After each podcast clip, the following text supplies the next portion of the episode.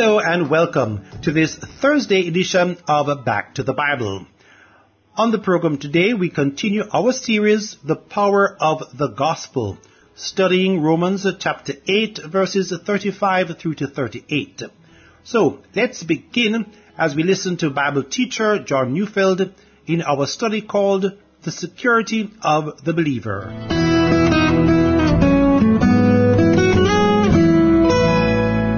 Robert Robinson is probably best known for his famous hymn entitled, Come Thou Fount of Every Blessing, which he wrote in seventeen fifty-seven. One of the verses in that hymn in its original form was the fourth verse, which says, O to grace how great a debtor, daily I'm constrained to be. Let thy goodness like a fetter or a chain bind my wandering heart to thee. Prone to wander, Lord, I feel it. Prone to leave the God I love. Here's my heart. O take and seal it, seal it for thy courts above. You know, the fetter that Robinson wanted to bind his wandering heart to God was his reference to the golden chain in Romans eight twenty-nine to thirty, which included foreknowledge, predestination, calling, justification, and glorification. He was trying to say that in his experience, he found a disturbing trend in his heart that was so easily led astray, but he wanted God's fetter to tie him to Christ. Now, I mention this because there's an unverified story about his life in which it was told that he was riding in a stagecoach, and a woman in that coach was humming that famous hymn. She then asked Robinson whether he had ever heard that hymn, and if he had, what he thought about it. And this story, if it is to be believed, had him saying, Madame, I am the poor unhappy man who wrote that hymn many years ago, and I would give a thousand worlds if I could enjoy that feeling I had then. There are accounts that tell of Robinson becoming a close friend of a man named Joseph Priestley, who was in his day a very famous Unitarian, a man who denied the Trinity and a number of other Christian doctrines. Some argue that Robinson did become a Unitarian before he died, but others argue, very close to the day of his death, he had preached a sermon in which he said, Christ is himself a person infinitely lovely, as he is both man and God. And so the debate about Robinson's state at the end of his life has never, at least to my knowledge, been fully resolved. And this from the man who wrote, Let thy goodness like a fetter bind my wandering heart to thee. And that brings us to the question we started to address yesterday. If I notice that my heart is prone to wander, can I be assured that God will have a fetter or a chain that will bind my heart to him and simply refuse me the power to wander? Or as Paul asked the question in Romans eight thirty-five, who can separate us from the love of Christ? And then he mentions the possibilities, tribulation, distress, persecution, and so forth. From that reading of things, we can see that Paul is not asking if it is possible for Christ to stop loving us. He's asking if it is possible for us to stop loving Christ. Because the distresses in life and the cost of following him may seem to us too great a price to pay. Can I be assured that when the death dew lies cold upon my brow, I will know with certainty that I will say, if ever I love thee, my Jesus, 'tis now. You know, I came to Christ when I was eighteen, and I was not a good man. I was an undisciplined, crass, boastful fool, a young man who was prone to start a hundred projects and complete none of them. But Christ found me in my sin. He opened my heart to himself, and I instantly loved him. But I was a new believer, and I was struggling with assurance of my salvation. Did God really love me, or was I simply fooling myself? And more perplexingly, would I be faithful for my whole life long, or would I fall away? Would I make it to heaven? Would I really be there? There was a dear and faithful pastor who, who led me to Christ, who also taught me the faith, and I am eternally grateful to him, and I'm always going to honor him. But there was one matter about which, unknown to him, he caused me no end of grief. He told me that nothing can snatch me out of God's hand, and that was good, but then he said that God's hand that held me was an open hand. And even though nothing could take me away from God, I could, at any moment, choose to leave God's hand. And I was deeply disturbed by this. I never doubted that God could save me from evil. That wasn't even an issue with me. But those words frightened me more than he will ever know. But I never shared them with him. Deep within, I knew that I was prone to wander. Who was to say that I, in a, in a moment of madness, was not foolish enough to leave his loving hand? Now, I mention all of this because I don't think I'm the only one who is plagued with this kind of thinking. So let's read our text, Romans eight, thirty-five to thirty-nine. Who shall separate us from the love of Christ? Shall tribulation or distress or persecution or famine or nakedness or danger or sword? As it is written, for your sake we are being killed all the day long. We are regarded as sheep to be slaughtered. No, in all these things we are more than conquerors through him who loved us. For I am sure that neither death nor life, nor angels nor rulers, nor things present nor things to come, nor powers, nor height nor depth, nor anything else in all creation will be able to separate us from the love of God that is in Christ Jesus our Lord. And we have noticed that the opening question, who shall separate us from the love of Christ, followed by the list of hardships that come from following Christ, makes us ask if we might give up on Christ. Is it possible that I might encounter something and because of it walk away from Christ? Now, before we seek the answer to our question, let's make sure that we understand this passage from the perspective of those receiving the letter. The likelihood of first-century Christians living in Rome facing tribulation, distress, or persecution, this was indeed a real possibility. Now, please remember that this book was written by Paul probably while he was in Corinth about the year fifty-seven. Three years later, in the year sixty, Paul himself would arrive in Rome for the first time. But he was come as a prisoner because it was feared that the gospel of Jesus was in some fashion seditious to the Roman Empire. Also remember that sometime prior to fifty-seven, the Roman Emperor Claudius had expelled the Jews from Rome only to allow them to return again, and so a great many Christians already felt like they were walking on eggshells when it came to the Roman authorities. And then about seven years after this letter was written, the Roman Emperor Nero would burn a section of Rome and blame it on Christians, setting off a bloody persecution. The storm clouds of potential persecution were in the air when Paul wrote this letter, and therefore, a natural question Christians might have asked themselves was this: if things get really tough in the future, will I have the courage to face the dangers ahead and keep a clear zeal for Christ? Now, in order to emphasize that danger, Paul quotes from Psalm forty-four, a psalm of one of the sons of Korah.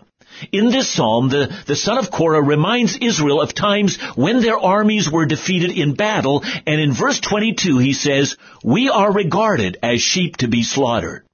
And Paul quotes this verse and says, just like Israel's enemies who wanted to slaughter them like sheep, so also in our experience, Roman Christians living in the shadow of Roman imperial might experienced the same thing.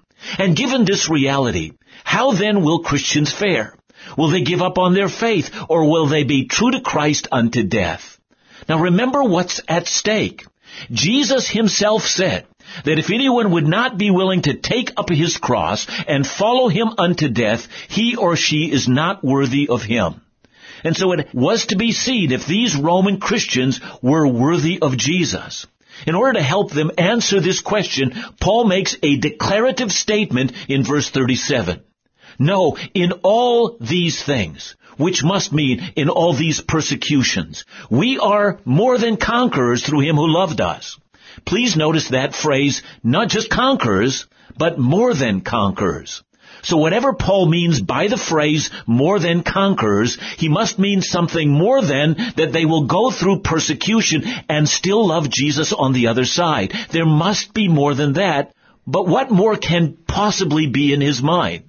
I think the answer to this must rest in the context of the passage that we have just read. Remember Romans eight twenty-eight. And we know that for those who love God, all things work together for the good. Surely Paul wants his readers not to forget those words. I think Paul knew that they were more than conquerors because he knew that not only would they go through the fires of persecution and not deny Christ, but the very persecution that came against them would be used by God for their long-term eternal good. God would never allow the Christians in Rome to feel the stress of the displeasure of Rome were it not for his intention to use this very thing as a tool to maximize his glory and to maximize as well the long-term eternal joy and happiness of the Roman believers. See, and when we come back, we're going to see how this assurance that we are not just conquerors, but more than conquerors, relates to us who hope in Christ in our day as well.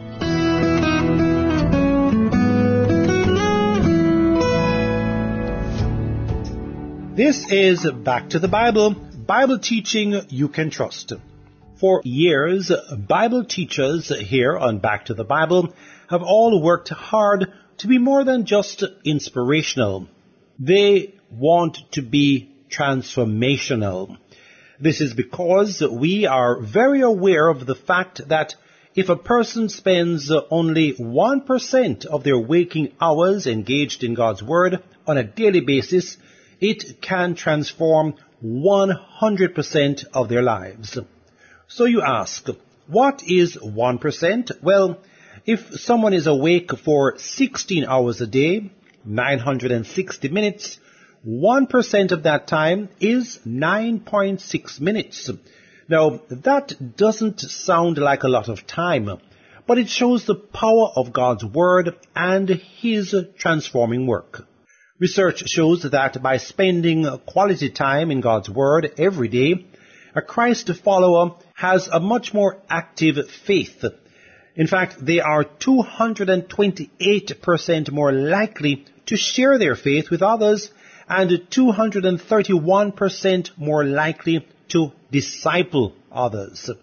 With the thousands of listeners that tune into our radio program on a daily basis, along with the just over three hundred downloads per day of the podcast version of our Bible study program, and not to mention the level of daily Bible engagement that takes place via our free mobile app, your continued support is essential to sustain the transformational content provided each and every day as we help individuals to engage God's Word and to grow in their faith.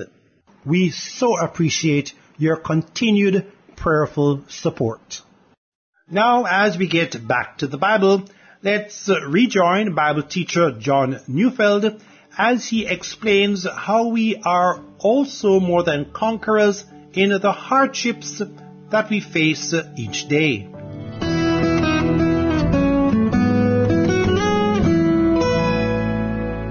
I have argued that the phrase more than conquerors means that not only will believers go through any hardships and still love Christ, but that Christ will use those very hardships that threaten to undo us to strengthen and protect and maximize our effectiveness and eternal joy. We don't just conquer the difficulties. The difficulties we face are used by God to perfect us in a way that nothing else can. Not just conquering, more than conquering. Having given these promises, Paul now gives ten things that we will encounter in life that cannot separate us from the love of Christ. Let's consider each one of them. First, death cannot separate us from the love of Christ. Now, that's not surprising. For Paul, this is the bedrock of the gospel. In First Corinthians fifteen, he reminded the Corinthians of the most basic element of the gospel he preached. Christ died for us, and Christ was raised for us. Death has lost its sting, and Christ will not release those who are joined to him. We will bodily die, but just as Christ was raised bodily from the dead, so will all who are in Christ be raised with him. Nothing is more foundational to the gospel than that. If death could separate us, well, we'd have no gospel at all. Second, life can't separate us from the love of Christ. You know, those of us who need to hear this more than the fact that death can't separate us. See, life is filled with temptations and distractions and unexpected events and boredom and passions that consume us and wealth that ensnares us and opportunities that call to us and heartaches that discourage us and fascinations that interrupt our ongoing zeal for Christ. But Paul is convinced that nothing in life can separate us. Indeed, we will be more than conquerors in life. Third, angels can't separate us. I think it unlikely that Paul has good angels in mind, rather the evil angels, the demonic realm that stands opposed to the people of God. Here we might think of some of the fears that Christians might entertain about the demonic realm, but they cannot separate us from the love of Christ. Fourth, rulers can't separate us. You know, the rulers might refer to the political rulers in Rome, in which governors and the power of law might be used against the infant church, but I think this is not what Paul has in mind. We notice that there is a kind of pairing that's going on here, life and death, and then angels and rulers. You see, in Ephesians six, verse twelve, Paul writes, "For we do not wrestle against flesh and blood, but against the rulers," there's the word, "against the authorities, against the cosmic powers over this present darkness." You know, from Paul's perspective, culture and politics are greatly influenced by the demonic. Satan and demons not only attack individual believers, but they reserve their best work in subverting the governance of nations. And so Rome, with all its magnificence and its abilities to build and create order in a chaotic world, would always have a dark side to it. This included the worship of idols, or the games in which human beings were murdered for sport, or the cruelty of slavery, and a worldview which denied the one true Creator God. Satan and demons were always subverting the kingdoms of men in order to disrupt, and distort, and subvert the lives of its citizens. Satan wants to ensure that nations are so arranged that people will not find their way to God. See, our culture is no different. In spite of the many good and laudable things that we enjoy in our country today, which must include the spectacular array of rights and freedoms in our country, yet still, our hatred of the unborn, our sexually subversive morality, our mindless entertainment-based culture which militates against serious thought, our insipid idolatry upon which so much of our culture is based, all of this is profoundly demonic. And this demonic culture is corrosive to true faith. And yet, says Paul, I am convinced that even such a great demonic enterprise will not separate us from the love of Christ. Now, the fifth element, the things present cannot separate us from the love of Christ. Now, in some ways, Paul is simply heaping up phrases here. The things present are all the things that make up our present time, along with the individual experiences that we have today. Whatever you go through today will not be so large and unbearable that it will separate you from Christ. And then sixth, things to come, or the future. Because we do not know the future, the future can fill us with hope or uncertainty, even dread. And there is something about the gospel that makes every true believer extremely confident in the future. Because all the promises of God are future promises, and because all the promises of God are guaranteed in the cross, Christians must know that our very best days are not behind us, but are indeed ahead of us. We know that the future not only cannot separate us from the love of God, but that the future promises us that our great inheritance lies before us. Now, seventh, powers cannot separate us. Here Paul might be referring to anything at all that seems to have power or authority over the life of believers, and that might include not only political power, but the power of nature and the power of disease and the power of anything. And then eighth, height cannot separate us from the love of God. Now, Paul's not referring to physical elevation, but on that note, a bit of a personal testimony. You know, I've done my fair share of hiking, and I can tell you I have an irrational fear of heights. I've been able to conquer it to the most part by learning not to look down and by concentrating on what's right in front of me, and also by quoting Scripture. So when I'm hiking in uncomfortable high places, I'll be quoting verses like Psalm twenty-three, verse four, "Even though I walk through the valley of the shadow of death, I will fear no evil." And by the way, constantly quoting that has helped me. But here heights, I think, simply refers to the things above the earth, the heavens, or as we might put it, the universe. I might say, no asteroid need concern me. And then ninth, if heights refers to the universe, depths must refer to anything on this earth, which might refer to natural disasters and hurricanes and earthquakes and floods and drought. And then finally, tenth, this is Paul's catch-all group, not anything else in all creation. Please notice that there are two groupings of things, the uncreated and the created. Only God is in the uncreated group. All else that exists is in the created group. And here's a little secret. Even my own will, with all its foibles, and my own emotions, with all its subtle influences, this also is in the created group. The created grouping of things has nothing in them that can separate us from Christ. But you might say, but can't I take myself from the love of Christ? Well, that depends, doesn't it? Are you in the uncreated grouping? Since the answer to that question is no, then it must mean that you can't take yourself from the love of Christ. And that brings us back to where we started. But aren't there examples of people in the love of God who were separated from their affections for Christ? Well, according to Romans eight, the answer is no. But how do we explain those who have fallen away? I know that there are varied explanations given for this, but without going into all of them, I have noticed that there are two ways of looking at our security in Christ. The first is to examine ourselves in our own weaknesses and our temptations and our struggles and failures and the tendencies we still find in ourselves, and here we might find ourselves alarmed. See, the other is to look at Christ and what He has accomplished and what He has promised. If you want assurance, become accustomed to looking at Christ rather than looking at yourself.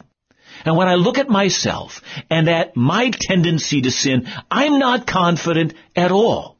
And should I think that God holds me in an open hand and that I can at any time wander from Him, all confidence is gone. But Leon Morris has said it very well. He said, it is one of the precious things about the Christian faith that our continuance in eternal life depends not on our feeble hold on Christ, but on His firm grip on us. Heavenly Father, thank You for this precious truth.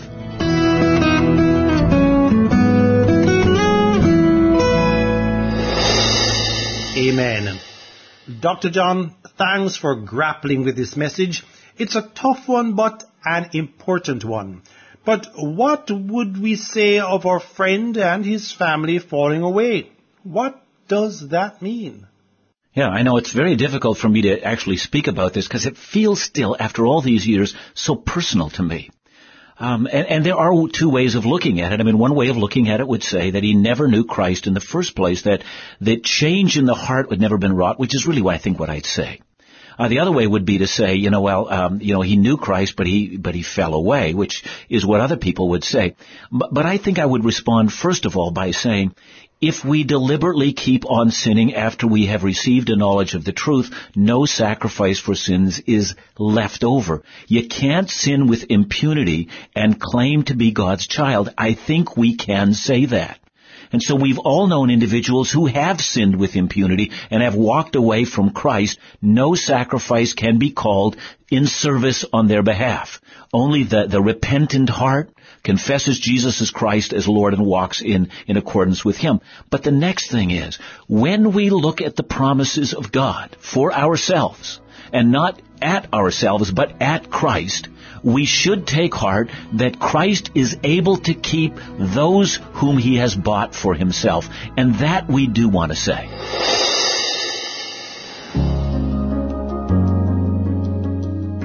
Thanks for joining us today here on Back to the Bible, brought to you by Back to the Bible Broadcast Jamaica, in partnership with listeners who give in support of this ministry.